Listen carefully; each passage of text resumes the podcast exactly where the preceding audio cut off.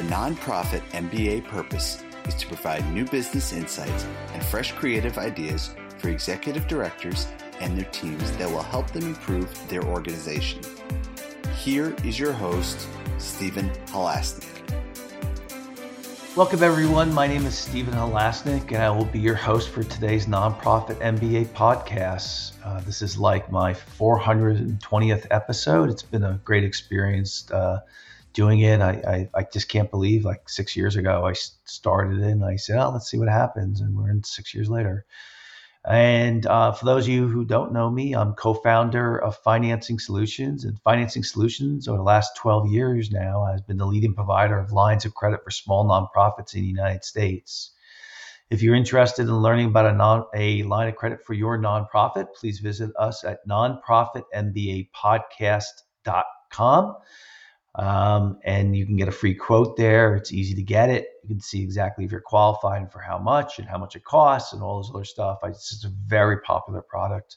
Very hard for nonprofits to get uh, a line of credit, and that's what we do for a living.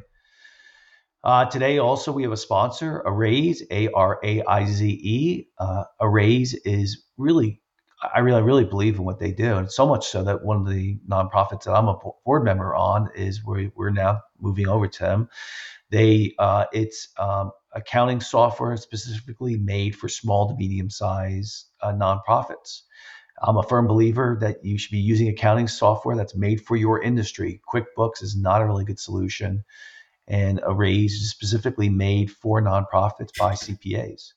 So if you're interested in learning more about Araize, you can go to their website at araize.com or call 866-840-7449. You can speak to Joe and tell him you that I sent you. Today, I'm very excited to be speaking with Chad Barger from uh, Productive uh, Fundraising. And today's topic is going to be seven keys to nonprofit fundraising success. Uh, Chad uh, helps nonprofits, professionals across the US and Canada fundraise more efficiently and effectively. He's a top rated speaker, master trainer, and coach. Chad owns the firm Productive Fundraising, which specializes in teaching the latest research based fundraising tactics making them approachable for small community based nonprofit organizations. He also offers free monthly seminars as well. And Chad, welcome again to today's uh, nonprofit MBA podcast. Thank you, Stephen. Uh, it's great to be back and uh, looking forward to our conversation today. When you do the, the monthly webinars, what uh, what do you cover?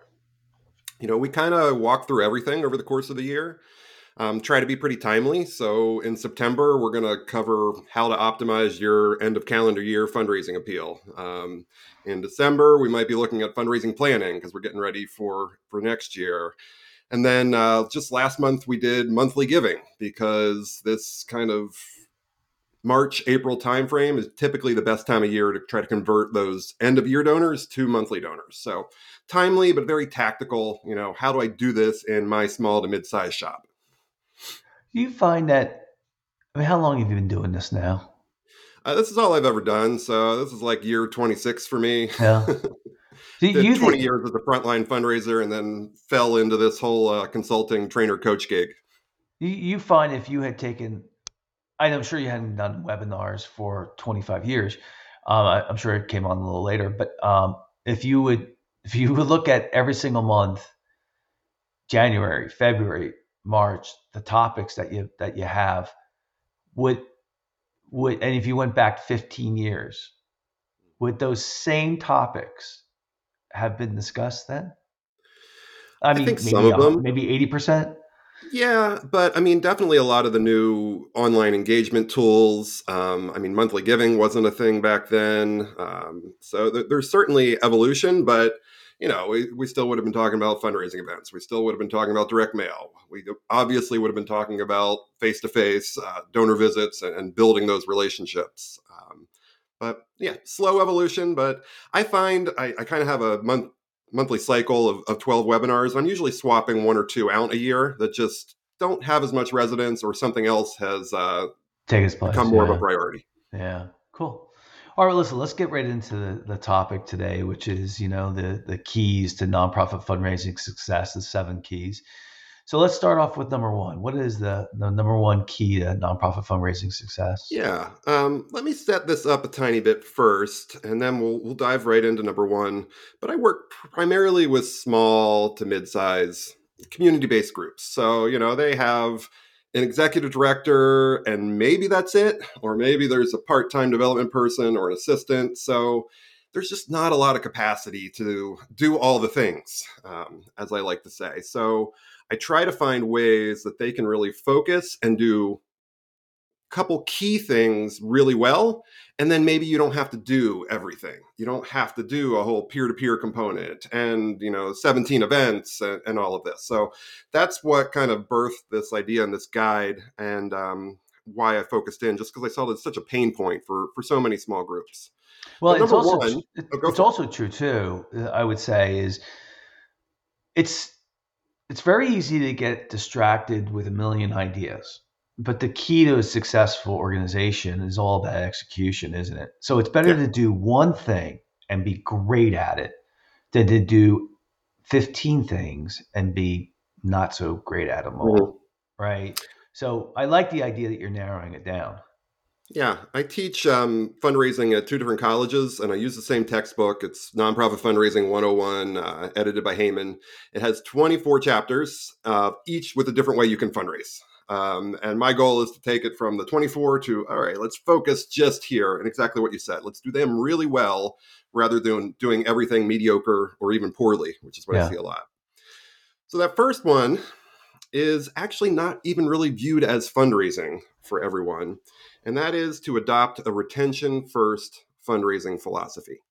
So before you even send out a solicitation, ask anyone to contribute, um, even you know recruit new board members. I want you to build that retention system. So I'm talking about you know what happens after someone makes a gift. What happens is, I mean, certainly they should get that gift acknowledgement letter. Everyone should, not just the people that have given over $250 that we have to send one to per the IRS. But you know, and is that a you know, on behalf of the board of directors of ABC organization, thank you for your $25 contribution made on August 1st. No, I want some heartfelt thanks and, and telling stories and really starting that relationship from day one. Um, and then from there, I want to build out a, a cycle, almost like a, what we'd call a funnel in the sales world, a little bit of what is going to happen. Um, when is the next time I'm hoping to solicit them? Maybe six months down the line, three months down the line. And then I need touch points in there that's going to make them feel um, important, uh, like a trusted partner, not just a piggy bank. We're going to educate, inform, and invite them to get more involved. Um, so, kind of going back on research um, done by Penelope Burk and Cygnus Research on, you know, what do donors want to hear from us in order to stick around, and we have that fundraising law of seven that comes out of there. They want to hear from us seven times between asks, where we're not asking them for anything. We're just making them feel like that trusted partner in this process. So before we even solicit, I want that set up. I want to know what that looks like because once the money starts coming, you're just going to try to get more money. You're not going to focus on that. Um, we see it, you know, year in year out with the donor retention rate in the U.S. stuck at 43 percent. Um, you know, the average nonprofit loses over half its donors each year. So let's fix that before we even get started. Okay. What's the next one? Next one. So once we're going to solicit, let's go back to the tried and true. Uh, what's been working since the, the dawn of fundraising time, and that's mail. But I don't want to just send any old mail. I want response optimized mail appeals, right? From the beginning, it's set up to boost response. It's not just something we shove out the door. Oh, I got to write the mail appeal letter. I'm going to do it in one afternoon. It's a well thought out process. Um, for end of calendar year appeals, I like to start them in September. And I say September is for story. What is your story? Because that is the key to a successful fundraising appeal. It's not the ask, it's telling me a compelling story that is going to make me want to participate. So, uh, starting in September, and then in October, we're actually going to write it. And in November, we're going to get the package together because the package, what it goes in, is just as important as the letter itself. You got to get me to open it before you even have a chance for me to read your compelling story that's going to drive me to action. So looking at those two pieces, you know, what's my package? You know, can how can I make it look more and more like a piece of personal correspondence? And how can I make it stand down in the mailbox? So when people are coming in from the mailbox, maybe they're in their garage, standing over their recycle bin, doing the daily mail sort, I want to go into the read later pile and not into the recycle bin. Maxwell Halasnik. Sorry, keep going. I'm sorry about that. Go ahead. Yeah, and on the letter side, uh, we really need to tell that compelling story. And uh, we have the phrase that we make the donor the hero. So we use that you language. Um, and we don't always use this kind of language. I'm not uh, one for donor centric language everywhere. Uh, we want to involve lots of other people. But when we're talking specifically to a donor, let's make them a part of it. You know, because of you. Without you, this wouldn't be possible. Because of your support. And then that ask it's a compelling ask. It's a specific ask, ideally in specific ask amount based on their past support. Uh, we're maybe asking them to join us, and we repeat that at the very end of that letter with a PS. A lot of people push back on the PS, but when you actually do look at the research, 90% of people will read a PS. And I'm not going to ask them to come to my event or remember my organization in their will. I'm going to repeat that ask would you consider making a generous donation of $500 today? The kids are counting on you. Gotcha. Okay. What's the next one? Number three, those events, those fundraising events. Many nonprofits spend a lot of time doing fundraising events. Um, I've been in really small shops where it's one or two people and they have eight events. You know, they're just constantly in event mode. And while events serve a purpose, they're not the best way to raise money. They don't have the highest return on investment. So if I'm going to do events, I want to focus. So I say just two events per year with a focus on sponsors, not attendees. So just two. That keeps the time down. Um, I find most groups can pull off two. And the real beauty with events is it's kind of the best way to get new people engaged with our organization. You know, they're public, they're fun. It's easy for our board members, our volunteers to invite somebody to our events. And then uh, rather than worrying about selling $150 tickets, I'd much rather worry about selling $1,500, $10,000 sponsorships. Just with a couple of those, doesn't really matter what the attendees do. I can fill those seats. You know, I can invite volunteers, donors, anyone to be the guest of the organization if I have those sponsorship dollars ahead of time. And what's the key there? Starting early. Everybody struggles with sponsorships because they try to start two months before an event of recruiting sponsors. Um, I don't know if anybody's walked through that process lately, but most, uh, like I'll take a regional bank, for example. You contact them, then they invite you to apply through their online portal. Then you get put into the queue to be reviewed by somebody. Once you pass that, then you make it to the meeting the meeting seems to always get canceled and you get bumped to the next month. So it's like four months typically to even hear from them. So mm. if you're not starting till two months out, you don't stand a chance. So I like, you know, six months generally starting before. And for some of those big ones, those presenting sponsorships, you know, it's like nine months plus sometimes. It's almost like you have the event and then you have the follow up meeting right away to, to line up that following year. So just two events per year with sponsors, not attendees being the focus. Okay. Next one. Number four, outsource your grant writing. Unless you are a you know 20 year grant writing pro that has now assumed a bigger operation, bigger role, uh, I guarantee you there's someone in your community that can write your grants better than you. And what I find that grant writing does is it ties the executive director, the development professional to their desk. And the most successful development people don't spend much time at their desk because they're out in the community talking with donors, uh, growing relationships, finding new opportunities. So it's usually the one piece that you can easily outsource. Um, now, it's not a outsource and don't monitor it. You still have to monitor the process. But almost every community has someone that, you know, served as 20 years in house and now does outsourced grant writing They're typically very economical. Um, every market differs, but my favorite example is I will gladly spend $500 to have a grant written that could get me $10,000. And especially when that person knows that foundation, has already submitted 15 proposals to them this year, knows what they're looking for, and can make sure our proposal is optimized that way. Let me ask you a question on that because I, I, I don't um, I don't have familiarity with um, having done hired a grant writer and them applying.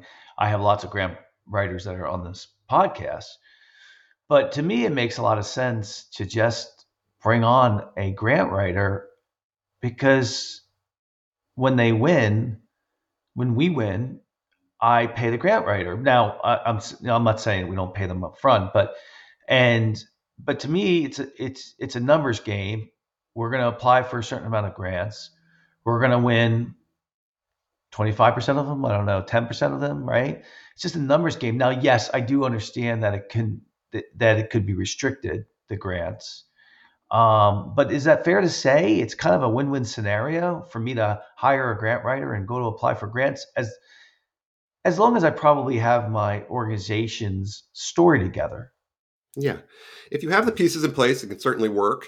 Um, if you're talking about bringing a grant writer in house, full no, or half time. Yeah, yeah. yeah, I was talking about a I mean that's that's a volume situation. Like if you have Right. enough grants to do it, then I'm Yeah. all for a position. Sure. But most Sure. small shops, they're like, you know, we do 10 to 15 a year, um, and they always hit all at the same time and just completely like take three weeks away from me, and then I'm behind on everything else. So yeah, it's totally a numbers game.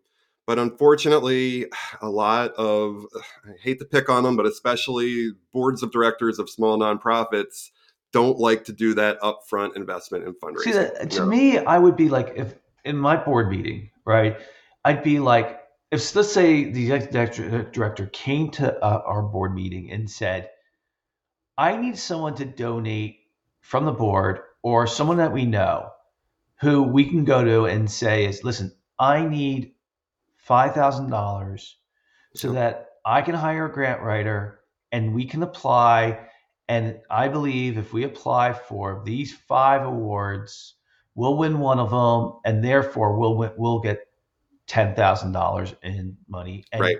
you know whatever it is, you know, you and then know. that relieves the money over here that Yeah. we can use to pay Yeah, for I mean, future grant writing. Yeah, I mean, I if I was a donor, I'd be like, yeah, that makes complete sense. And let's face it, a lot of your donors are business people. They get the, the idea be, behind I think a lot of time that business case is just not made to them. They're they're just trained to okay, it's nonprofit. We got to cut costs, cut costs, stay lean, worrying about overhead and expense ratios and all that stuff that just limits the capacity of the sector all the Yeah. time. And truly, the number you said is just about right. Like if you could put up five thousand dollars to do an initial investment with an outsourced grant writer, and they're going to get you know five to ten grants in for you, depending on market. I, I think you're rolling and you're set. Yeah, I um, I do know that uh, on prior podcasts I've had, the biggest ask problem that people do is they don't ask for unrestricted funds. Mhm. It's you know they're so afraid of the idea of people thinking that you know it's because of you know I was the United Way or you know a lot of those issues where you know, yep. you know, 97% of the funds are going into, uh, I don't know what it is, but like administrative costs. And people know that story and they get, they get pissed. They, they're like, no, I want it to go to the people who are going to use it, you know? So, Yeah, definitely. I, you know, if we just just could focus there, and I, you know, I've seen if it doesn't say you can't include administrative costs, include it. Put 10, 15, 20% admin in, and if they don't want to do it, they'll bulk, but at Yeah. least try. you know? yeah, yeah, yeah. Yeah, cool. All right, what's the next one? All right, number five. So I just freed up some time for you. We uh, we're only doing two events a year instead of six, and you're outsourcing your grant writing, so you got a little bit of time. So now you can finally meet with your donors. You can finally go out there. That's what I hear all the time. You know, Chad, I would love to meet with my donors. You know, coffees, lunches, sounds great, but I just got too much to do. Well, we saved some on time. the so- podcast. what's that? I'm sorry. I, I, I apologize. My fault. Go ahead. No problem. Um, yeah, so we've saved some time. So let's use that to meet with our donors. So I say build personal relationships with the top 10% of your donors. If you can't get to the whole top 10, you know, top five, what's your top 20? You know, just time to go out and deepen those relationships because our number one rule in fundraising is people give to people, not emails. You know, people give to people that they know, like, and trust. Um, I've heard it change to people that they know, love, and trust. You know, it's just that that key, that personal connection and in this, uh, whatever we're calling it, post COVID era, we see the value of relationships even more. I mean, yeah. we, we had those lonely two years or so where it didn't happen. Um, and Zoom donor calls, I don't care how many blog posts I've read, they're just horrible. You know, yeah. it, it's hard to have that personal connection and build that. So you've got time, go do that. Get to know your top donors. That's where the major gifts are going to come from by deepening yeah. those relationships. You know, also in you in the if you haven't worked for the in the for-profit world, one of the biggest issues you have in the for-profit world world is the president of the company or the owner. They lose touch with their customers. If the mm-hmm. if the organization gets big enough, they lose touch. And so, you know, 30 years ago, I started my career working for Xerox, which for, for those of you who aren't old, um, Xerox was the Google of its day, and um, the CEO made it a point. You know, this is a fifteen billion dollar company at the time. Every once a month, he would travel with the sales force to go meet customers. And you know, it sounds like a no brainer, but for-profit companies have a problem staying in touch with the best clients and so nonprofits have a problem staying in touch with their best donors. And you know what it does too? I kind of see that it re-energizes you too, right? Because it's about people. But then when you're in a when you're in a, a leadership role, it's a lot of times you're dealing with strategy meetings and and administrative issues, and you just you just it the people part of it isn't there as much. Yeah. Yeah. I'm, as you talk, I'm thinking of that TV show Undercover Boss, you yeah, know, where the, the boss definitely. goes undercover dressed up and they're an employee for a while and then they're out with people and, yep. you know, they just want to reconnect and see what it's, it's really like. And yeah, um, I often often encourage people to do that, like be a secret shopper for another nonprofit in your community, and you trade. They're a secret shopper for you, so you sign, you make like a twenty five dollar contribution, and then you're on their mailing list, and you just kind of monitor that experience. And then like twice a year, you meet for lunch and coffee and just say, Hey, you sent me like three things in one week, and then I didn't hear from you for three months. And you're just kind of monitoring that donor experience for them. Um, yeah. And I, um, by the way, I don't want to lead everybody to think that this is easy, right? I mean, really get that this number five of getting out and meeting with donors. It's, it's not easy you know um, especially when you're talking about running two fundraising events getting out mailers, and we're also talking about small nonprofits. So, um, you know, it's, it's it's a challenge. But if you could set a goal for yourself exactly. of going out once a month with one donor, just you can't get to two until you've done one, mm-hmm. right? So the old uh, Peter Drucker adage, right? What, yep. what gets measured gets managed. So That's right. Let's set a goal and measure something. Right, and you can't manage something that can't be measured. So yeah, yeah. All right, what's number six? Number six. All right, we're focusing our attention on that top 10%, which means unfortunately we don't have the time to focus on the 90% below them. I don't like to say that that bottom word, but you know, the, the under there. Um, as much as I would love to spend face-to-face time with them as well, it's just really hard to do in a small shop. You know, colleges and things, they'll get annual fund and mid-level folks and they can do more, but we have to leverage our time. Um, I do like focusing some time on first year donors. Uh, I think that's worth worth doing as well, regardless of giving them out. But uh, with that other 90%, try to convert as much, uh, many of them as possible to recurring monthly giving. Yeah. Um, and this just has to be an ongoing focus everywhere in our organization. Um, every single ask is monthly first. You know, even in our mail, which seems like it's not the place to do it. We're going to ask them to do monthly. Um, it's actually working really well now to embed a QR code right in the middle of a fundraising appeal letter that can take them to the giving page. And guess what? Recurring is auto selected and ready to go. but we have to tell them why. And uh, that's another benefit of the last few years because we have a word that really resonates now and really ties in great with recurring monthly giving, and that's sustainability. Right? Your monthly gift ensures that our operations are sustainable and will always be here for the people in need. It just kind of resonates and, and clicks a little better than it used to. But uh, the average recurring, I said it earlier, retention rate for all donors is 43%. For recurring monthly donors, it's 85% the day they sign on. And if they're still with you five years later, it's 95%. Wow. It just keeps coming. That's unbelievable. That sure saves you a lot of time too, and have to go back and try to get that other uh, 57% people back in the queue. So, I mean, look at it a time saver, even more so than the money saving part of it, you know, because then you can get use that 57% of your time to um, get other people, right? Yeah. Other people, so, more donor visits, uh, you know, all those, let's just reinvest in what's working um, with that time. But people give up on monthly giving because they'll send an email appeal once a year asking their current donors to switch to monthly giving. They get one, two, maybe zero, and they're like, oh, we tried but it's just all the time, you know, every appeal, every spot. We ask that first, and that social proof really helps too. Let's feature current recurring donors talking about why they give on an ongoing basis.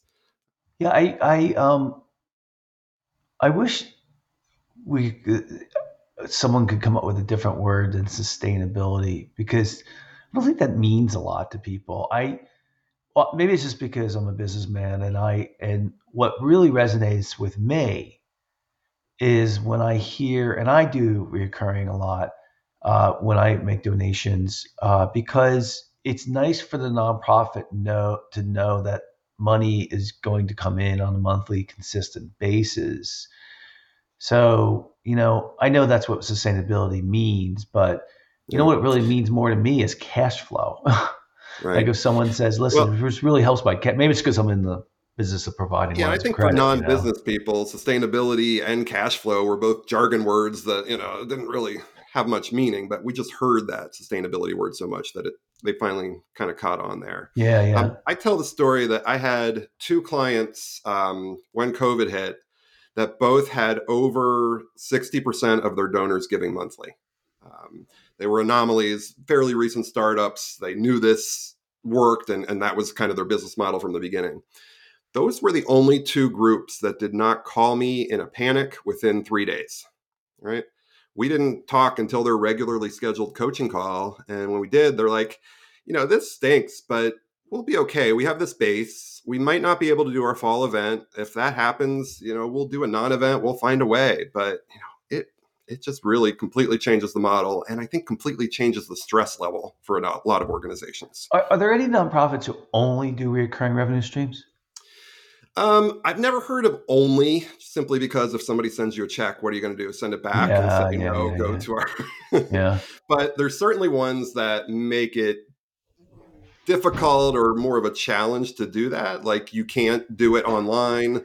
Um, you would have to maybe pull my 990 to get a mailing address because that's not online. Um, or but, maybe they just do like um, uh, it defaults to recurring, right? Yeah, yeah, and that certainly um, is best practice. Even though a lot of people have a challenge with it, um, I'm trying to remember the statistic. I think it's a 35% increase in uh, monthly giving enrollments if you have it pre-checked on your website.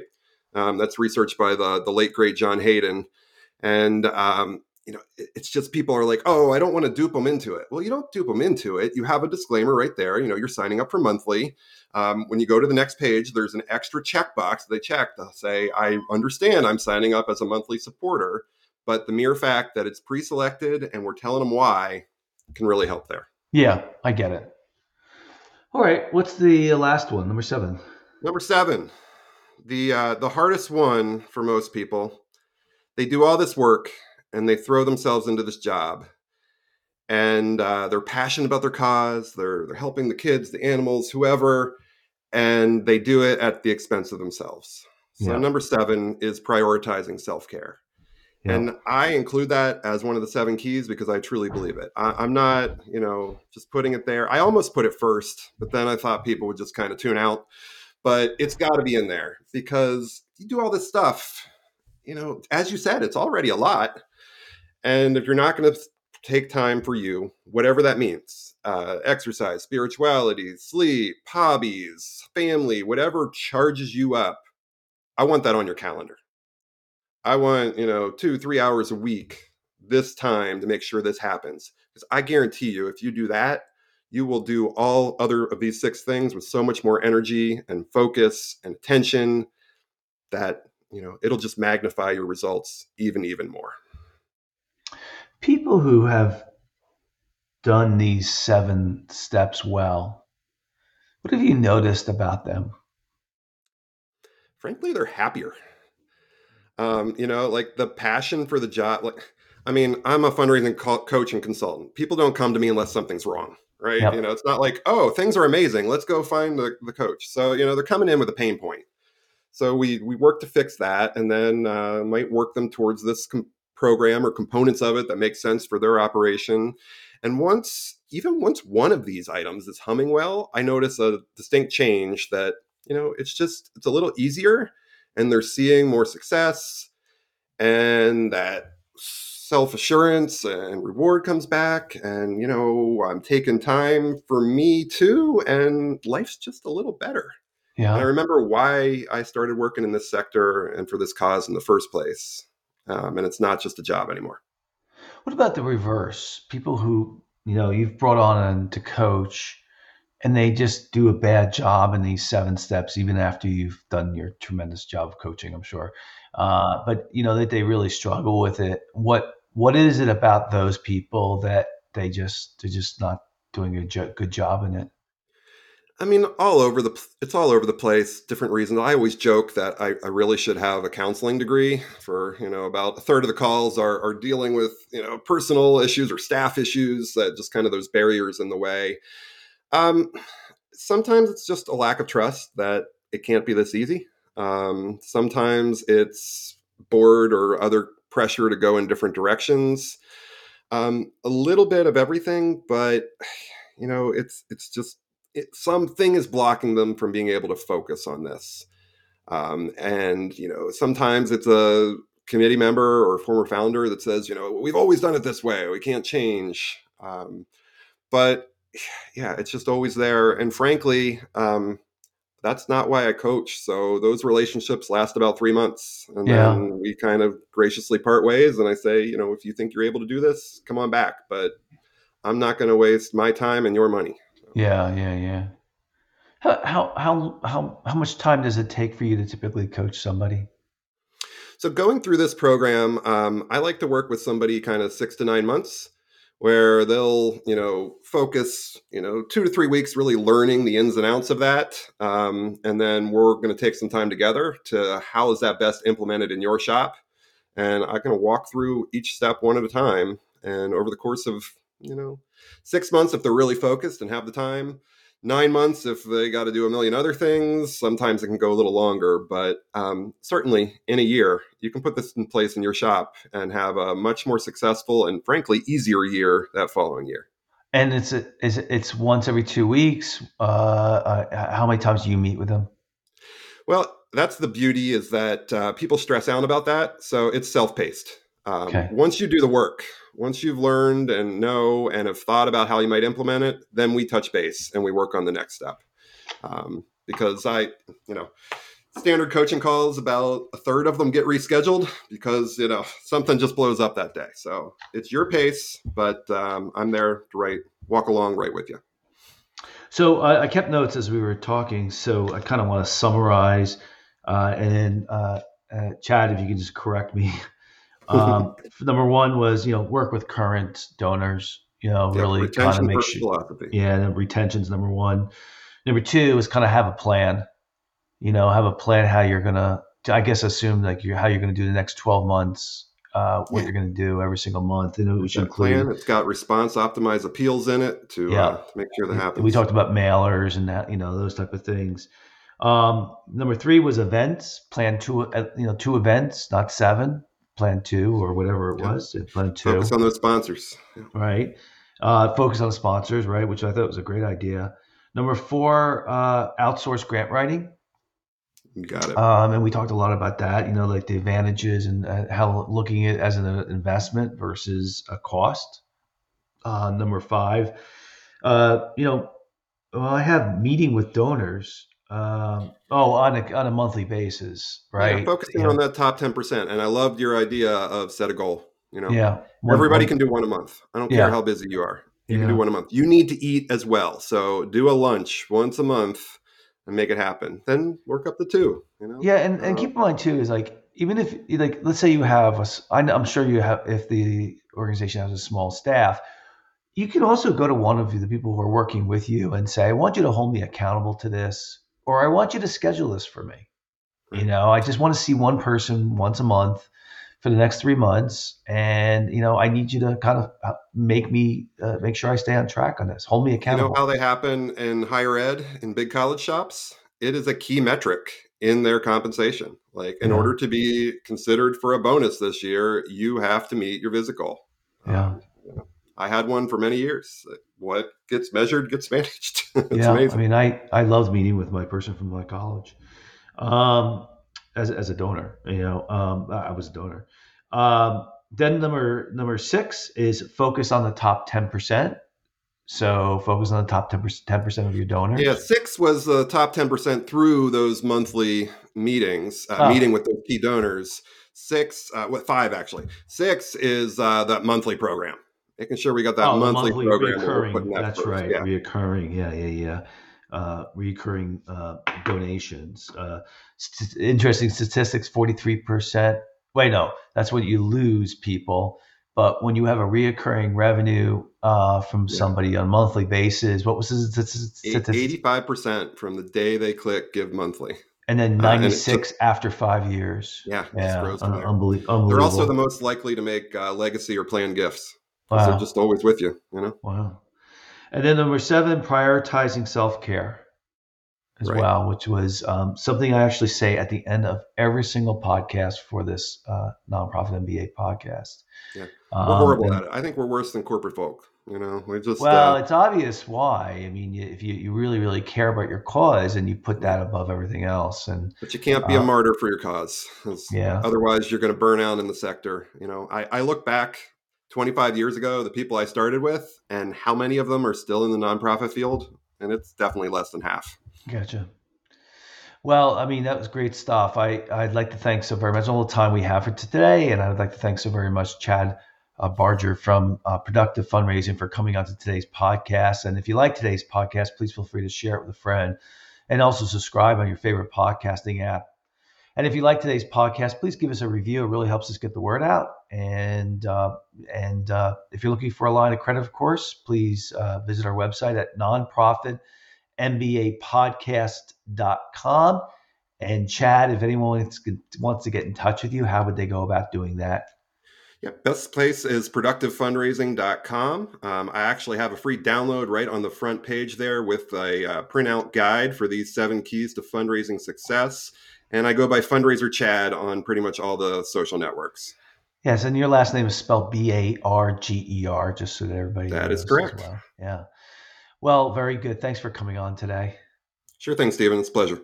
So, as I mentioned at the, every, at the end of every podcast, I always say I want to thank our listeners for doing the hard and heavy lifting of making the world a better place. Uh, we really need your help. Speaking from a citizen of the United States. We really need your your help and of the world, of course. Um, I know Chad and I try to do our part on our own individual way, but you guys are out there every day making a big difference. I thank you for that. I just want to remind you that you need to come first, as Chad said.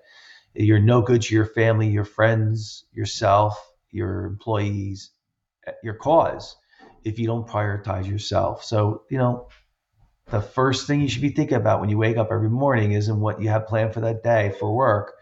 You'd be thinking about how am I going to get my exercise routine in today? How am I going to eat right? How am I how am I going to do take some time for myself uh, so that I can be the best I can be on a daily basis, on a yearly basis. So please consider that. I know it's hard, and I know you can do it. So other than that, I want to wish everybody to have a great day. And again, Welcome to today's uh, entrepreneur, I'm sorry, nonprofit MBA podcast. See you later.